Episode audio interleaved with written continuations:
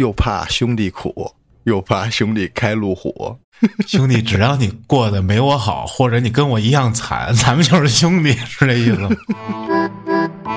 欢迎收听由后端组为您带来的“邪事儿”栏目。如果您有一些比较有意思的经历和故事，可以关注后端组公众号投稿给小编，也可以通过小编加入微信群和我们一起交流互动。大家好，我是老安，大家好，我秋，又是一年的七月十五，中元节，给大家带来一套故事小合集。第一个投稿的朋友叫火前留名。有一次他回奶奶家祭祖，去了这么一类似祠堂的地方，回来的时候发现路边有一只鸡，就觉得很奇怪，因为当时已经快到市里了，这附近也没什么城中村就感觉这地方不太可能像是有鸡。回去之后就发高烧了，几天都没好。后来奶奶给他请了一会看事儿的，第二天就好了。让那鸡给方住了，鬼鸡，厉不厉鸡害？鬼，我坤哥，我鸡逼你！哎呦，这都行。这刘明的姥爷去世后的第一个中元节，他自己晚上睡觉的时候，就看见卧室的门外有一个白色儿的，像一个大白布口袋似的这么一东西正在往上飘。这东西大概有一米七到一米八，什么脑袋、四肢、五官全没有，这不是一个人形。当时他卧室的门是虚掩着的，感觉很害怕，也没敢动。但是后来潜意识里就总觉得那是他姥爷。大概到了一九年上半年，他做梦梦见自己站在机场里，他的姥爷穿着跟这医护人员一模一样的衣服，站在远处直勾的盯着他。下半年的时候，他发现那可能是他姥爷提醒他要爆发疫情了，而且这次也是他唯一一次梦见他姥爷。就等于说他姥爷生前并不是医护工作者，对呀、所以穿这个医护的工作服，感觉有寓意对，啊。说今年早些时候上课热的受不了，突发奇想，就小声念叨了一句：“老爷呀，如果你还在我身边，就刮起一阵风吧。”说完，真的刮风了。哇，而且就在这说完之前，这几天一点儿风都没有。说完这句，立马刮风，连刮好几天，哇，风神 这呼风唤雨了，这啊这挺好。啊！接着，投稿的朋友啊，喵呜叫儿的阿刁，老朋友了啊，嗯，说这天晚上跟同学们一块吃饭，聊到了这个灵异话题，他就听到了这么一件事儿，跟他之前评论区里留的言有点关联，因为事发地是同一个。当时这评论是这么写的：说他三四岁的时候，他们租的房子边上是一条小桥，房子后门出去就是西。有一次，就感觉外面很吵，就听见这敲锣叮叮当当的声。老妈叮嘱他千万别往外看，可是他不听话，扒着窗户往外瞅，就瞅着一群穿着像唱戏似的、画着大花脸的人，在棺材旁边围着一圈又一圈跟那跳。这就是当时他们那儿出殡的，这是出殡的一个仪式。就是有人去世了得抬棺上山，应该就是其中这么一环节。哦，这一群人浩浩荡荡往小桥这边走过来，他就不敢看了。然后这一幕一度成为了他小时候的梦魇。但是他们家这边并没有这种习俗，后来也从来没见过这种现象。说完这个评论，咱们讲讲他听到的这个故事。说他们那个村儿灵异事件很多，最多的就是儿童的意外离世，因为这条溪淹死过很多小孩儿。他们有个同学 B，就是这村儿的。零八零九年这天晚上，B 同学跟他叔叔跟家看电视，突然就听见外面传来了狗叫，还伴随着小孩的哭声。这小孩边哭边喊“妈妈”。当时这 B 同学就跟他叔叔一块追出去了。第一想法就肯定是哪孩子要出事了。出了门，沿着这声音往山上跑，越追越着急，心想这不会是人贩子吧？结果就追的这靠山边俩人在一个旧房子前停下来了。这门口站着一条狗，一直望着里面，然后冲里面叫。这房子里这小孩的哭声依然还没有停止，边哭边喊：“妈妈，妈妈，我要妈妈，妈妈，你在哪儿？”这叔侄俩相互看了一眼，就一人手里拎块石头就往里走。这老房子一进门就是天井，正对着是大厅，大厅左右两边是房间，这是一大院子。天井左边是偏房，右边是厨房，里里外外翻遍了，什么人都没有。这原本警惕的俩人，慢慢从愤怒转成了惊恐，吓得都跑出去了。在门外站着，依旧能听见这小孩的哭声，跟那喊：“妈妈，妈妈，你在哪儿呢？”是不是录音机呀？不至于吧？这恶作剧，进去瞅瞅去。没有，叔侄俩很害怕，跑回家了。怂了，放下石头，立地回头。这第二天跟邻居们打听才知道，原来昨天有一小孩溺水淹死了。但是这家里的习俗说是小孩不能够正常下葬，父母就在山边找了个地方挖了个坑就给埋了。啊！结果不知道是谁家的狗把这坟给刨开了。哎呦！叼着这小孩的尸体给拖进那房子里，然后就发生了昨天这么一事儿。这野狗饿坏了，可能。说为什么说跟这阿刁小时候那有点关联呢？因为。当时他租的那房子就在桥边在后门出去，下了台阶有一块小菜地，这老妈经常会在那儿种点菜。有一天早上，当时阿刁很小，他就在那儿拿着个水瓢往这菜地里浇，也不知道怎么了，就突然可能重心不稳还是怎么着，就栽水里了。在水里挣扎了半天，他的视线就看到了老妈慌忙的从后门冲了下来。一把把他拽了起来，如果不是他老妈发现早，他也肯定就跟那帮小孩一块就伴去了。啊，动不了了，自己差点淹死呀！哦，掉到河里去了啊！哦，我以为掉那个浇水的菜地里去了呢。大哥，菜地是土地，我琢磨是是不是水稻啥的呢？我还想呢，就那么薄薄一层水能给人淹死？草率了。然后就说他们家这这边这风俗的问题啊，他就一直那会儿以为那些穿着戏服、画着大花脸的人是鬼，直到他前几个月他经过那个村子时，和坐他后面的男朋友的二叔求证，这才知道原来他们乡以前真有人会这么干，只是现在都没有了，啊，结果是个乌龙，哦，就是他小时候看见那事儿是真事儿，对，啊，就是人办的，说白了是。对，啊，他不知道，这同学邻居婆婆是个秃顶。我说为什么秃了呢？我有一天中午，有个大婶儿砍柴，老远看到这邻居婆婆蹲在那儿，走进来一看，这婆婆正跟那儿吃黄泥呢。啊，边吃边笑，招呼大婶儿来呀，来吃汤丸啊，嘻嘻。大婶儿一看，哎呦我的妈呀，往回撩。回到村里就喊：“快救人！快救人！”张罗一堆人过去了。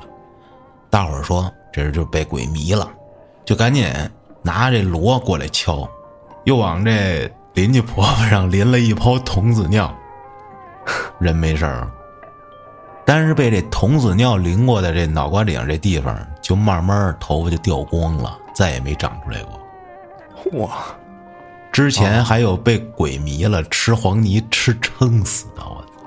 我操！为什么要吃黄泥呢？那鬼，反正这吃黄泥这事儿不止一次。有个同学的婶子被鬼迷了，进山吃毒草毒死了。哇！唐板板了！我操！你说吃这个黄泥，就是那个三叔有那个书里就有一个天下第二灵那个故事嘛。他们进到那个地底，就说这地底呀有一个宴会，吴邪他们就进去了。看这宴会，这桌子上摆的都是一个一个的那个圆的，跟石头似的，说白了特像黑痣，你知道吗？啊，像一个就人的那个黑痣，圆的黑的，但实际上应该是个石头。啊，就这个东西啊，在那个宴会厅的桌子上散发着奇香无比的味道，我操！就让人闻了就想吃，都忍不住，因为他们下地一下就是好几天，然后干粮水慢慢就没了嘛，就好几天没吃饭，又闻到这种香味儿，就很难忍住不吃。他们为什么不敢吃？是因为之前他们来到这块儿的时候，有其他的这个盗墓的队伍吃完了这个痣似的石头就死了，死了之后呢，这个尸体还被什么东西莫名给操控了。然后被他们发现了，他们发现之后就把这个人的尸体给救下来了。救下来一看，就看这人肚子那么鼓啊，于是就是给他开膛了。开膛之后，就发现他肚子里全是这一个一个圆的这个痣。这人吃了一肚子这个石头痣，我操！给撑死了。所以他们后来下到这个宴会厅的时候，他们不敢吃。但是最后呢，就是。迫于身边的环境，可能还有一些其他的怪物，他们不得不吃这个东西。就吃了，这怪物就不敢来弄他们了呗。对，吃了这个，这怪物就把他们视为同类了，就不动他们了。然后这个黑色石头在书里叫做石公志，这石公什么意思？就类似于山神呀，或者是这土地老爷之类的。这个志字面意思啊，这个山神或者土地身上的痣啊掉下来了，是让你吃。很奇怪的这么一个东西，我觉得这个脑洞挺大的。就是山神们想救你，给你们一方法，给你们这么留一个东西让你们吃。你要整体来说不是这么一个情况，但是字面上意思是这个。哎，昨天我又瞅了一遍《非诚勿扰二》，啊，看郭哥呢？是电影。哦哦，我以为你说那个综艺。这最后有一段，这孙红雷演的香山。他得了黑色素瘤了，对，他要死。当时我以为是黑色幽默的，就是误诊呀或者什么的，或者让人忽悠了。那会儿我记得老早之前看的时候，我是这么想的。这我又重温了一遍，我不是现在才看这电影啊。后来人说，确实是有这么个黑色素瘤，说这东西好像真的挺危险的啊，我就有点害怕了又。你身上有好多这个痣是吗？不是有好多，是我这左眼眼下角这块儿长了一个。小时候是没有的，我看小时候的照片没有，是从初中左右开始有，而且越来也没有特别大，反正挺小的。可是它是后长的，有点害怕了。这脸上的这个痣啊，或者痦子，是不是算是面相里的一种？我不管他面不面相，我觉得我是应该查查去。但是人基本上都有这痣或者痦子，哎，有没有那身上一点都没有的那种？我也没见过多少裸体的，我不好说。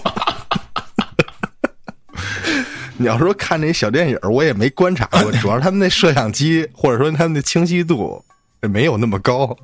我不是说让你看，我是说问问大家。哦，我自己总看过自己吧？我操！我我有，我现在一低头就是大腿上有一个。这一开始出生就有的，应该没事儿。这你哪记得住？是不是你出生就有的？你小时候见没见过？你不记得吗？不记得呀。这个主要是你长这个地方比较隐蔽，你不是老观察它呀。人说，要是越来越大还长毛，那就有危险了。那就不知道。你要说脸上，那肯定能发现。我觉得我这个就挺好，别再大了。这是泪 痣嘛？是挺悲伤的意思呗？就是不知道，可以查查去。我估计有懂的朋友帮帮我啊！操，救救你，救救我！哦，后来电影的后面是他活着嘛？那香山，然后给自己开了一追悼会。哎，我觉得这挺好，就感觉自己要快不行了，活着时候开一告别仪式。比死了强，死了之后就不用告别了。你跟我尸体告啥别？你这在活着时候跟我告别多好啊，是不是？我觉得这挺好，对，还能跟大家聊聊天啊，聊聊。接着啊，投稿的朋友叫阿振，这阿振呢，从小身体虚弱，经历了很多的小灵小异。记得第一次遇到这种事儿，大概六岁，爷爷奶奶去参加另一个爷的葬礼，他睡到中午，醒了发现家里没人，就一路打听，哎，就到了这举办葬礼的这爷爷家里。一进院就瞅见一个红木棺材放在这院正中央，他也没见过，脑子里也没有死亡的概念，就凑近了一瞅，就瞅这个爷爷脸很瘦，瞅着瞅着，突然这神志就不清了。再醒来已经是在家了，很连贯的就是发烧了。后续操作说是一老奶奶过来给他看了看，说他下掉魂了，给他叫魂儿。他们这边说这叫魂的方式啊，就叫摸摸地、摸摸头，反复这么着操作他就醒了。我记得我之前也讲过，好像也是我去人家那个大仙儿家，人家过来让我坐我床上平房嘛。先摸摸我头，然后转身出去到门口，然后是拜两下是怎么着，然后再回来再摸摸头再出去，这么操作个几次，说这就给我叫魂呢，这是。你多大的时候？那会儿小，那会儿四五岁、五六岁左右，嗯哦，五六岁了得。嗯，后来好了，我也没觉得好了，反正还是害怕回去，没叫回来可能。玩去了那会儿，不爱回来了啊。说接着就是他小学三年级的时候，他们村南面挖了一条新河，咱也不知道为啥要挖条河啊，通水呗，务农啥的，种地。有可能是要过来接水。嗯，这小伙伴们都过去玩儿他们就在河边挖沙子。突然有个小孩叫了一声：“死人！”大伙儿一块儿冲过去，就发现一副白骨在土里慢慢显露出来。我操！大家就作死，说谁胆儿大过去挖开。也不知道小时候怎么那么胆儿大，几个人过去气势康康都胆儿大，谁也不怕，一个比一个胆儿大，就过去真给挖出来了。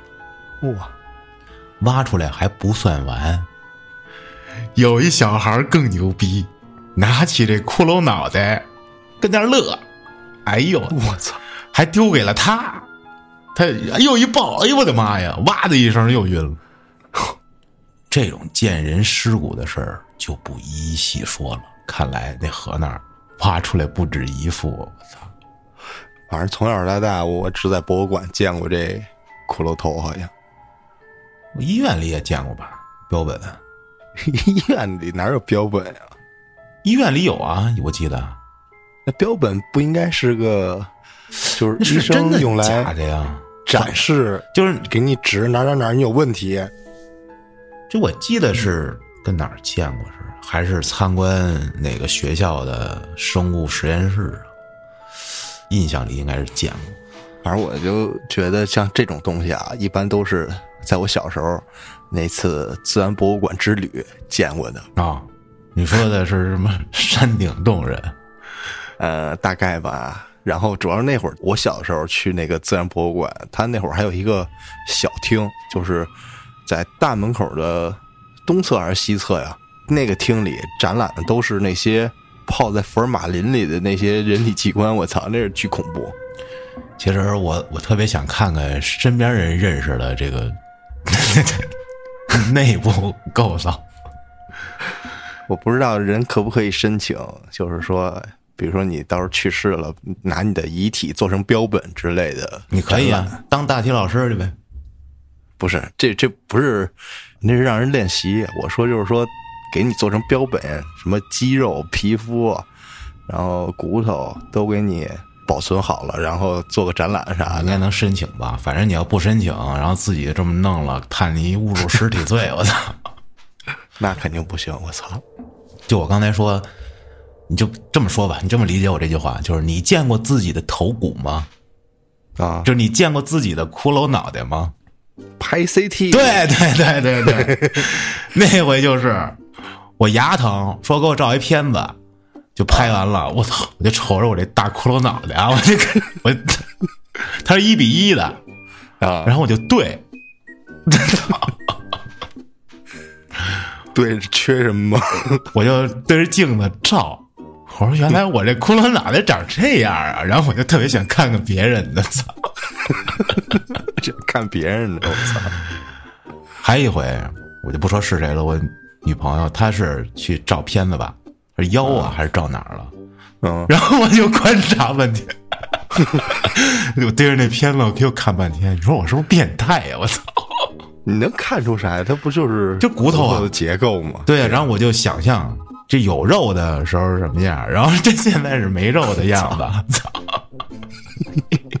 我他妈真是变态！哎呦，确实还有那个看什么手的片子，胳膊腿儿，啊，我就觉得很奇，因为他那片子都是一比一的，我就觉得就是什么意思？就是拿着片子跟那手那儿对齐了看。对，我操！就是你都没见过你自己里面长什么样，现在有个机会就能让你见一见，拍个片子，啊，好几百，反正。挺贵的啊，据说不是说这 CT 是不是有辐射之类的那肯定有，啊？老照不好你别老照。啊，体验一次就行。接着说他这故事啊，嗯这时候阿振上到小学五年级，有一发小叫小高去他家玩儿小高的父母跟地里忙呢，就说啊走，咱一块儿上地里玩去吧。说这河南的小伙伴们应该知道，农村的田地都是一眼望不到边儿的。你不光河南是这样，是大田地都望不到边儿。你去黑吉辽看一看，那边儿 也望不到边儿。嗯说俩人跑了很远，突然发现有一只鹤，仙鹤，很奇怪啊。虽然没见过真的，但是课本上见过，一眼就认出来了，还是一只丹顶鹤。俩人很兴奋的就过去追，每次都是快追到了，人就飞，停了他也停，就好像要勾引他俩去什么地儿似的。追了半天，这时候天色暗了。发现这天上飞着一群不认识的鸟，很怪啊，像蝙蝠，但是不是蝙蝠。他们就接着追追追，结果追到了一个坟圈子里边，雾蒙蒙的，这仙鹤也不见了。他俩就很奇怪，绕着坟圈子走了一圈也没找着。忽然闻到一股烧纸的味儿，接着就看到他俩刚走过去的那个坟边上。烧着了，这我刚走过去的时候没着啊。这坟圈子很通透，一眼能瞅全。虽然坟多，但是还能认出这里头肯定是没人啊，而且还转完一圈了，有点发慌，准备掉头走。走了两步，鸡皮疙瘩就起来了，可能是有什么感应啊。俩人同时一回头，瞅见一个黑衣男子，说：“为什么是男的呢？”因为感觉这人很高，两米，这么高，而且往上不是长头发，是短头发，慢慢向他们走近。俩人懵了，这是他们哪来的人呀？我俩找鹤的时候把这一片找完了呀，半天也没瞅见有人呀。俩人就往那儿一站，就仔细瞅瞅这是谁呀？胆儿真大呀！也是啊，从小玩人骨头长大的。这人越靠近他俩就越发慌，这脸就是模糊的，没有五官。俩人骂一声“我靠”，撒丫就跑。跑的这路上，看到来的时候，那些怪鸟啊，死了一地，哇，就好像突破了某种结界一样，突然一下也不雾蒙蒙的了。这地里，心也没那么慌了，就跑出去了。后来他一直以为这是他小时候的臆想，不敢相信。然后前几年又碰上那发小聊起来，确实是真的，俩人的回忆是一样的。接着有一堆小事儿，就说略过了啊，说讲讲今年遇到的两件事儿。这阿振在浙江一个工厂里打工，因为是轮班制，就二三四楼上下值班，每次在二楼上夜班的时候，就浑身不舒服。余光老是能瞅着有人，正眼看又没人。因为这二楼工作量少，所以每次都是一个人值班。他以为就他一个人有这种感觉，结果后面又新来一同事，因为是老乡，关系比较好。有一回这同事跟二楼值班，下班的时候就跟他说：“我以后再也不想跟二楼了，说老有种被人盯着的感觉。以前被吓破过胆，就很敏感。然后过了几天。”这哥们儿又在二楼值班，这阿振半夜四点钟收到了这哥们儿消息，这哥们儿说他头皮发麻，因为他抬头看见有一个人进厕所了。说因为他们厂子就这一层啊通的，一眼就能瞅见厕所。这门口没有遮挡物，就很蒙圈呀。谁去二楼厕所呀？那儿没灯，很黑。说就看见这个人上半身黑衣服，这阿振赶紧下去找他，确认了同事们都在工位上，并且说厕所这时候还没出来人啊。俩人就准备进厕所找那个人去。慢慢靠近，距离厕所还有两米的时候，俩人掉头就走，就不约而同的同时掉头就走。阿仁就说：“你他妈怂什么呀？”说：“那你他妈怂什么呀？” 俩人一对，说啥情况啊？说都觉得啊很冷，所以本能的就想往回走。啊，那哥们说他也是这样想。这时候就琢磨了，既然俩人都有这个感应能力啊，那这厕所里肯定有点东西啊。说着，一人点了根烟，就开始对着厕所说话，说：“哎。”这里面这兄弟啊，大半夜的谁也别吓唬谁啊！我们出来打工的也不容易，你就别别过来吓唬我们了啊！来抽根烟，就点了一根烟往这厕所门口一放，结果这根烟啊，地上这根就着的比他俩抽的都快。我操！俩人就打了个招呼，就说：“嗯，我们进去了啊！” 推门进去。瞅见里面有个厕所的隔间门，自己跟那儿正在关门，我的，俩人差点尿了，慢慢回头走了出去。后来他俩就问其他同事，就发现不止他俩，所有人一到二楼值班都有那种感觉。俩人对视一眼，啥也没敢再说。现在俩人都不在那儿工作了。我操，这挺吓人的。是，这二楼是有什么东西吗？反正应该也不是啥过来想弄你的好兄弟，或者是被困在这楼里的人就住那儿。说今年过完年，这刚来浙江的时候，这阿坤跟媳妇儿约了朋友两口子去放烟花，就手里拿着那仙女棒，就开着车找这没有人的河边哎，大家玩挺高兴。他担心把这草地给点着了，就让大家往这河边靠靠。接着，他又看见一片黑乎乎的物体，跟这河里一米五六左右大小，啊，离他们大概五米左右，在下游那块儿。他以为是团水草，没在意，接着玩。然后过了一会儿，再扭头发现这玩意儿离他们就两米远了，没觉得有啥，水流动呢，水草飘着也很正常，接着玩。然后心里咯噔一下，下游啊，他们他妈在上游呢，逆着上来的啊！想到这一点，我的妈呀！杵了一下，那哥们儿说：“哎，你瞅瞅那什么东西？”俩人就把手机手电筒打开，往水里一照，明明很近啊，可是怎么都看不清。这阿振拉着他们几个说：“这快快走，快走，快走！”他媳妇儿。那哥们儿女朋友说：“干嘛呢？这玩挺好的。”说：“行了，别问了，赶紧上车。”结果一帮人上车，在车里，他跟他哥们儿综合了一下信息，说：“这东西啊，大小一米五，黑乎乎看不清，逆着水流靠近我们，没声音，没动静。姐尼玛标准的水鬼啊！我怎么觉得这他妈是不是鳄鱼呀？这个啊！”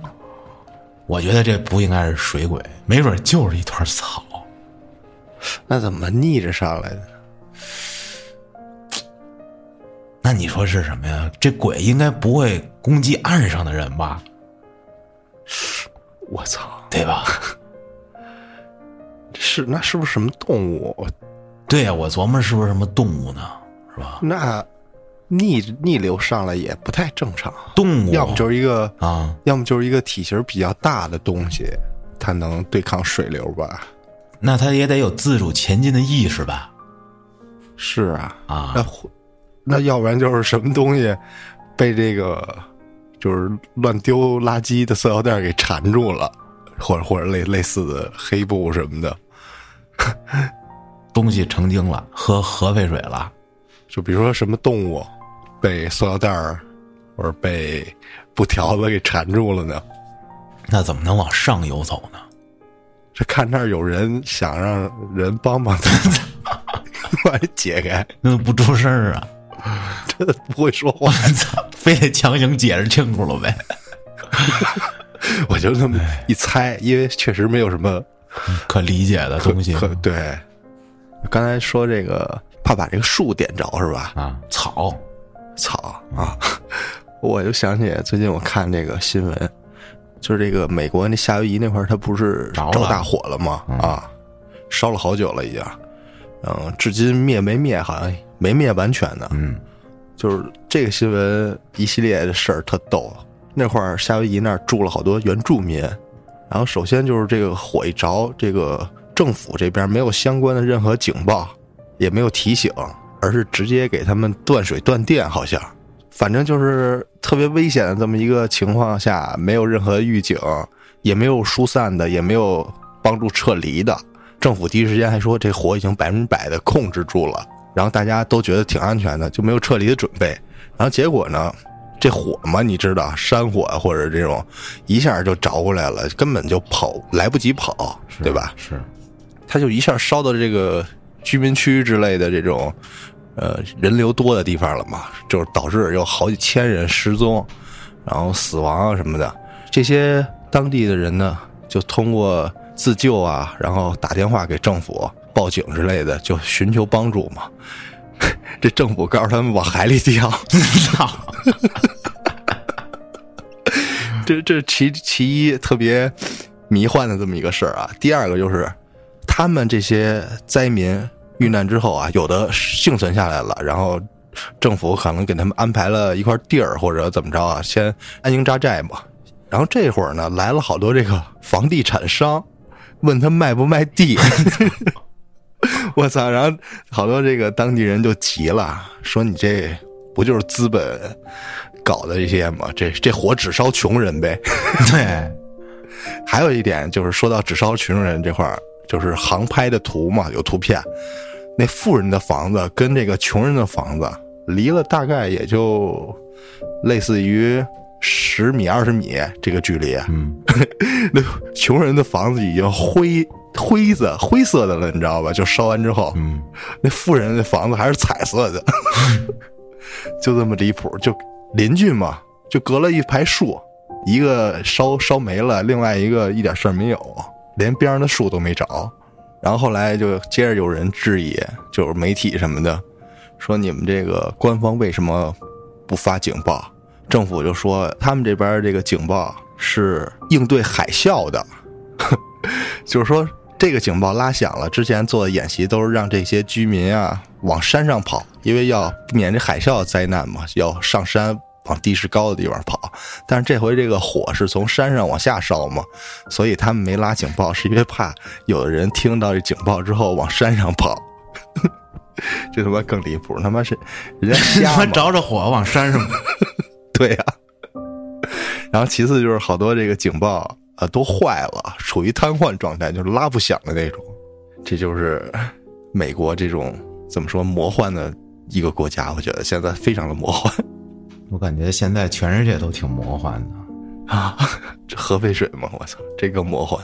今年感觉注定不太平。哎，接着说，接下来投稿的朋友叫小恩，这是他妈给他讲的啊，说他刚出生的时候，过年这开始上吐下泻，因为是婴儿也不能吃药，而且在农村这老人就比较迷信，说走吧，找一看事儿的弄弄去，就着急忙慌的抱着他找人家了，因为过年嘛，人看事儿的也不愿意大过年的弄这个，嗯，找了好多人都不愿意接，直到在一个野地里找到了一家能看事儿的，啊，大晚上的，走到大门口的时候，发现这院子里冒着微弱的红光，啊，在整个院子里。接着从屋里走出一人，就看着这个人背后冒着红光，这院子里不是亮吗？外面不是黑吗？也就是它是逆光，就感觉这人好像我他妈背景光似的。冒着红光就出来了。出来这人就问他妈，想不想救这孩子？说想啊。然后这人就给了他妈一个匣子，老式收音机啊，话匣子，说你什么时候听懂了我这里面放的是什么就行了。啊，然后这人就把他抱进屋里，关上门。老妈他们就听，就听了半天，啥也没听懂，放的这是什么玩意儿？放完之后，哎，这人正好抱着他出来了，然后又给他妈一东西，妈说这东西有点像姜，说把这东西拿出去烧了，但是要把大院子的门关好了，窗户也得关上，把能反光的所有东西都盖上，眼睛还得闭上，烧完了就行了。我操，这跟屋里烧，不会是给了块炭吧？我操！到了家里，老妈他们几个开始照做啊，闭眼烧，烧着烧着发现房子周围开始有狗叫，慢慢的从叫变成了狂吠，然后疯了一样，然后就跟那嗷嗷的，接着就这狗叫还不止一只了，越来越多，他们吓得受不了了，把灯打开了，把这烧了一半的东西给灭了，瞬间感觉世界就安静了。哎，然后就看着他没事儿，好了，我操！那所以那狗叫，并不是真的有狗。嗯，那就不知道了，他们也没出去看。我觉得应该是真的啊，就可能这东西是一信号，我把周围的这堆狗仙儿们都请过来了，我把这脏东西给吓跑了。我操！那那匣子呢？可能是先念的咒吧，给他们身上都放上咒。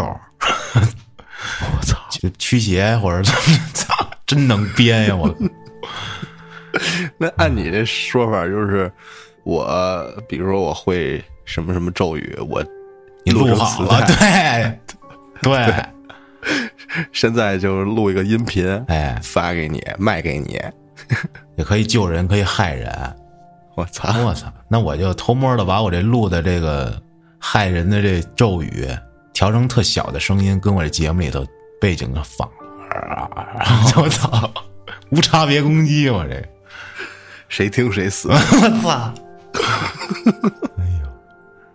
后来啊，这上初中了，说从一个文艺青年变成了一个街溜子，白救，什么意思？嗯，不是小时候给他救了吗？白救长长 长大怎么成溜子了？溜子了。小时候嘛，初中嗯，都溜过，都溜过咱也溜。咱也嗨，咱也被白去白活，操！我小升初的那暑假里，跟他那些个朋友也比较浪，爱作死啥的，说一块儿去了他们村里以前打仗的地方，有仨地道。第一个是在一片玉米地，因为这泥太多，他没下去。然后第二个啊，因为这老有巡警，就没进去。这第三个，在一大马路边上，一开始胆儿挺小的，几个人开着手机打着手电进去了，发现里头很幽深，好多烂布条子，好多蜘蛛丝，而且感觉这地下边好像有点暖啊啊但是不断的有凉风吹过来，这就感觉挺阴森恐怖的啊。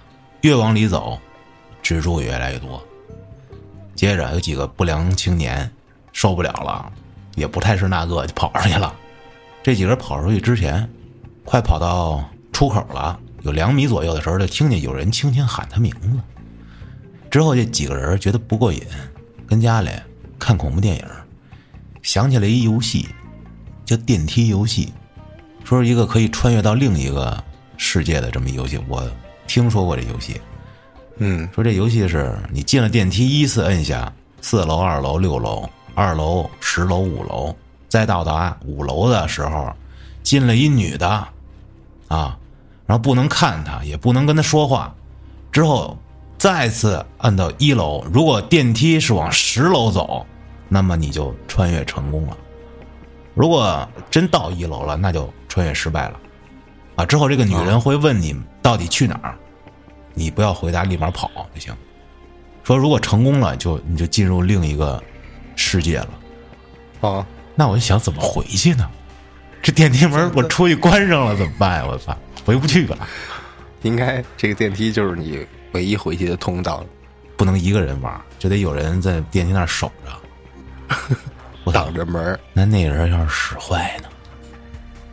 啊。啊，他们哥七个开始分组，俩人一组，到他们这儿剩仨人一组的，就是二二三嘛，就各自进入电梯，游戏开始。这仨人一组的进了一个住户比较少的这楼里，电梯看起来有点旧，还有乱七八糟的涂鸦广告。先按下四楼，哎，没什么变化，就走。之后又按下二楼，这时候几个人挺紧张，然后又按下六楼。在电梯的上升过程中，就听见这外面好像传来阵阵孩子们的喧闹声。电梯到了六楼，突然一下这声没了，安静了，一点声音都没有，就剩几个人的呼吸声。然后就按二，到了二楼的时候，莫名的感觉有点冷。接着摁十，到了。这时候电梯门打开，感觉电梯外面昏暗寂静。最后按下五楼，我的妈呀，越来越紧张了。电梯缓缓到了五楼，门慢慢开了，几个人紧张盯着啊，到底会发生什么？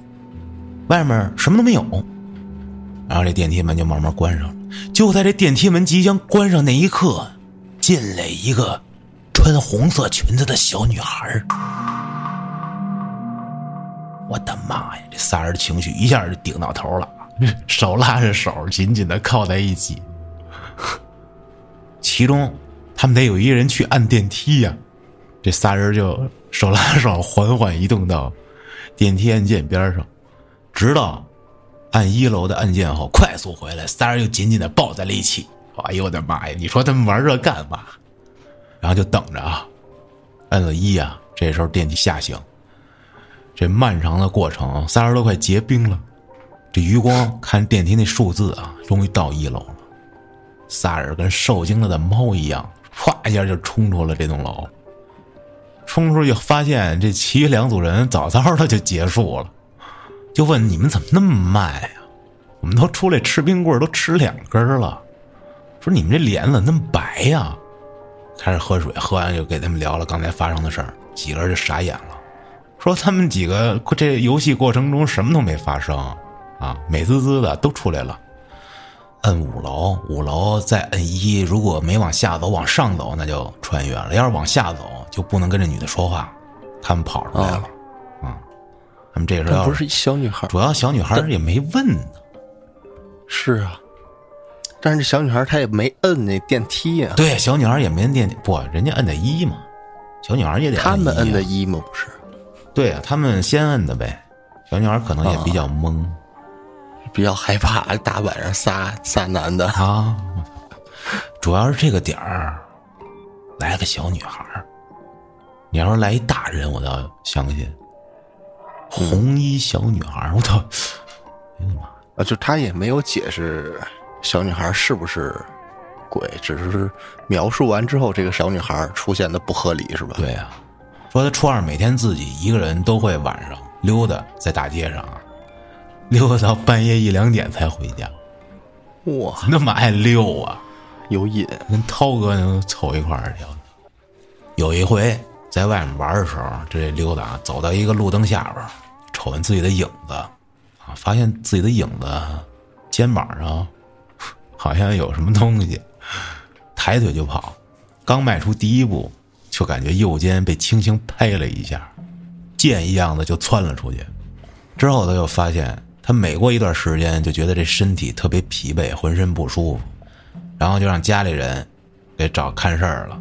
啊，人一看说：“你这不干净东西跟上了。”就这么经历了好几次拍肩吹凉气，啊，就感觉每天身体就跟掏空了一样，就别晚上溜达了。我操，对呀，非得晚上溜达去。这都是溜达出来的，这啊，一个礼拜上学五天，他得请三天假。哇！我每次都是被跟上东西，直到给他收魂的那阿姨说：“不行，我给你看看八字。”阿姨看完了之后说：“没法看了，得等我师傅过来。”哇！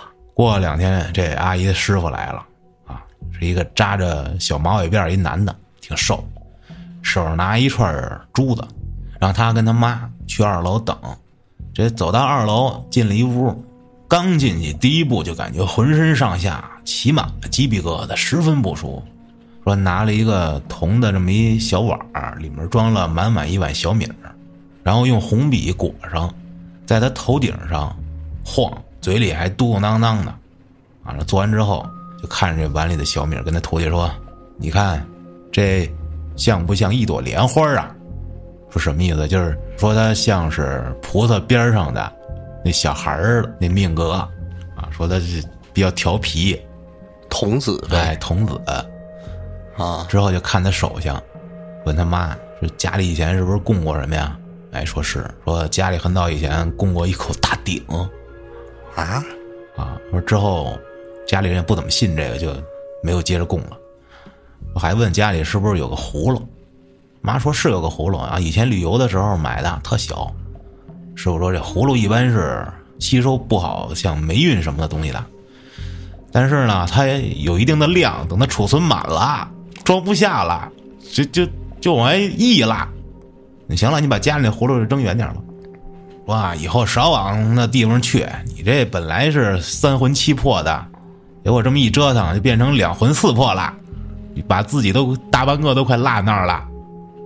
哇，还记得吗？第一个说他招魂的时候，那大师问他想不想救这孩子，听录音机又烧东西的那事儿。他又想，是不是跟他当时那事儿有关系？说你这么着啊，在这个某某某地方去烧纸去，每个礼拜烧一次，烧完这个月就行了。烧的时候还得念点话，之后等烧完纸，哎，没事了。后来初三，就感觉啊，这一天过得好累。隔壁邻居大半夜的还在楼上聚会，挺吵的。终于完事儿了，就准备关灯休息，因为他每次睡觉脸都是朝。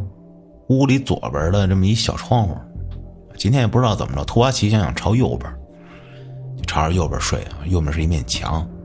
当他带着一身的疲惫闭眼入睡的时候，心里莫名其妙说了一句：“好阴呐。”没等两分钟就发现醒了，但是没法动啊，生生的还没睡着呢吧？这两分钟就动不了，假寐了一下。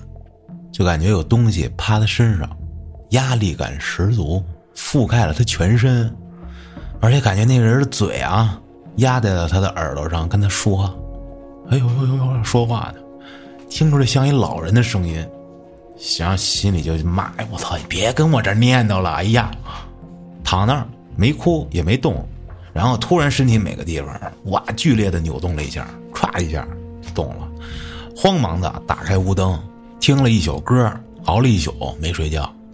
第二天上学，放学回家，刚出电梯的时候，就发现家门口这地上有碎玻璃。之后走到家门口，发现这门框上的三个镜子，有一个镜子镜片没了，碎了。他说他从小就感觉自己活不到十八，这是什么感觉呀？就开始会打扮自己了，平时出门戴一帽子。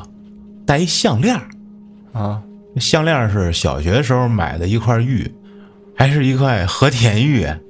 小学你就能买和田玉，你也真是那个啊！一直戴着，等到了高中了，这不学习压力也比较大，每天就感觉睡不着，晚上即便睡着了也是做噩梦，不论睡多久啊，就是会梦到你什么什么东西，反正就睡眠特别不好，就熬着。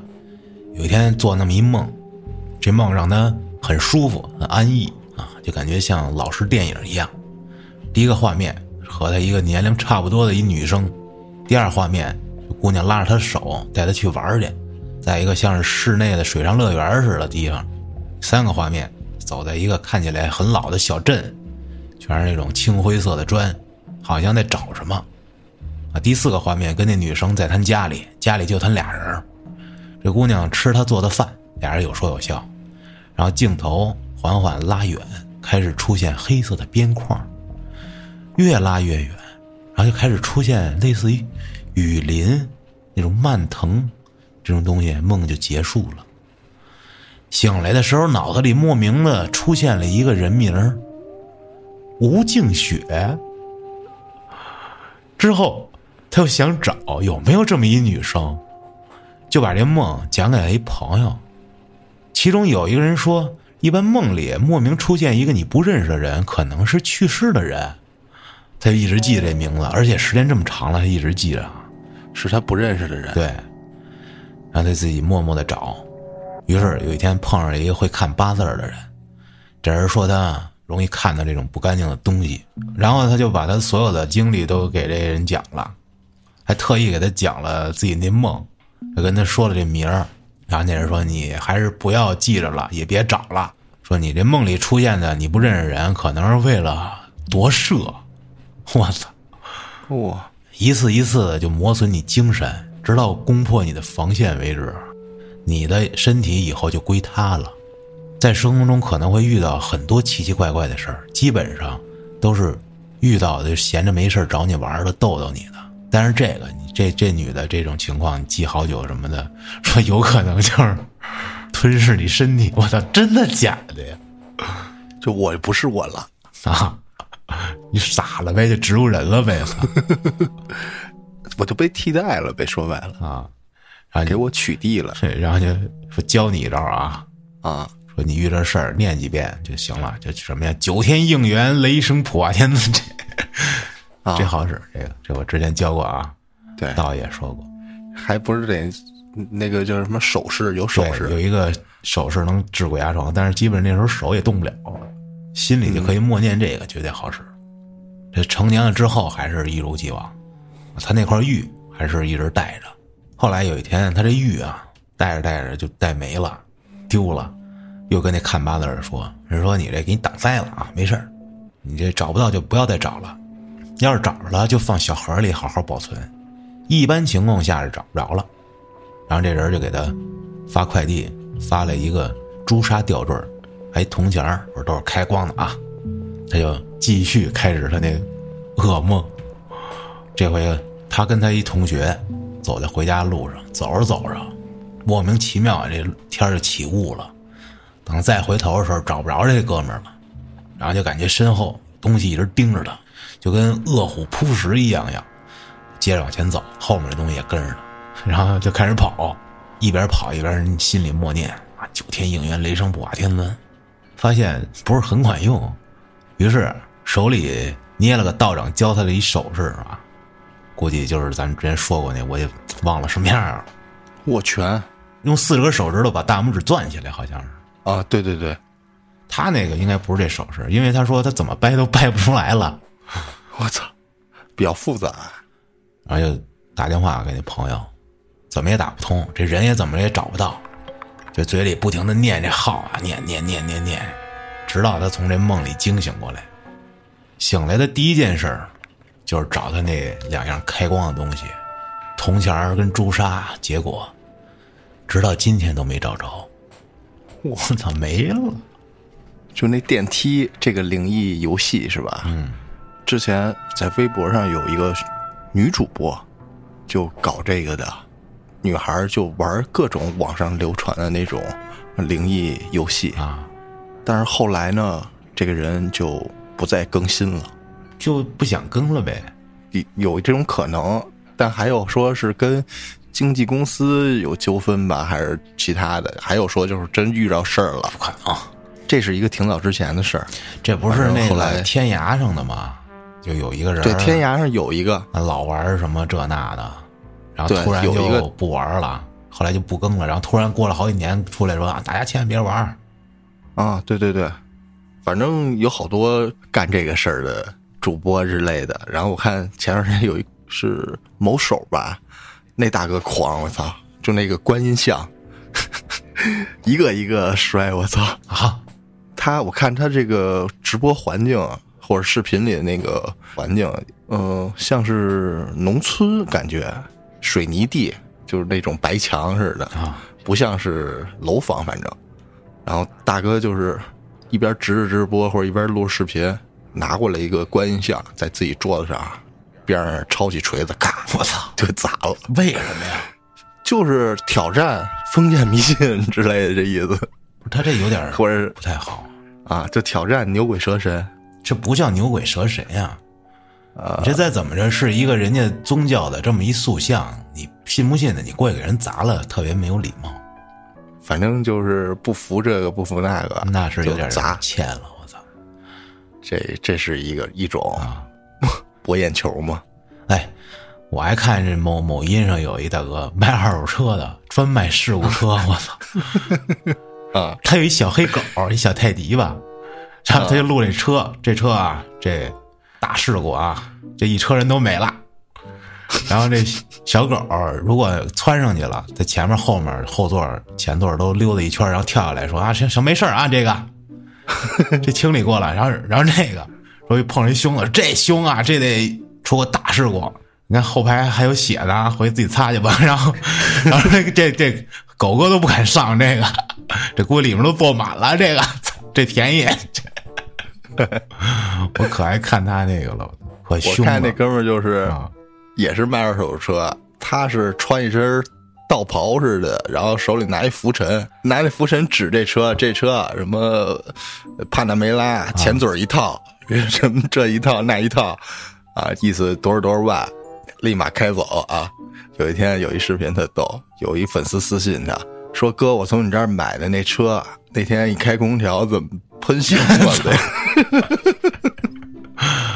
操！大哥说没事正常，你开去吧，开去吧，没事儿，对吧？挺邪乎的这个，操！啊，最近还有一话特逗，不知道你听没听过？又怕兄弟苦，又怕兄弟开路虎。兄弟，只要你过得没我好，或者你跟我一样惨，咱们就是兄弟，是这意思吗？特逗！我那天看了一视频，这视频主角就是。有点傻傻的那种感觉，然后他一哥们儿来到他家，进屋就骂：“哎呦，说兄弟你怎么买这房啊？这二百多平，我们才住七八十平，怎么还整一两层啊？”就是一边埋汰他，然后一边说，表情和语气都特急。然后他说：“我这不是两层，哥，我这是四层，还有两层地下室。”操！你看过吗？酸呗，就是对。然后说这不是我房，这是我女朋友给我买的。反酸 大哥，大哥这个更急了，说就你这性格，你早晚让人拿捏了，你早晚让人坑了都不知道，给你卖了都不知道，他能对你好吗？他是为了你吗？就酸，就那意思啊，这他妈好玩。妈一想这话挺逗的，我他妈是让你好好的，我是让你好好活着，不是让你活得比我好。操！你知道苏联人拿核弹干啥吗？干啥呀？拿核弹灭火啊！核弹清理那个工业废水，这这干嘛呀？炸了啊！还拿核弹炸一个水库出来。我操！百姓就说这个水库里的水我们不喝。这领导人特牛逼，说没事儿，我们这个水里没有辐射。就跳下去游泳去了。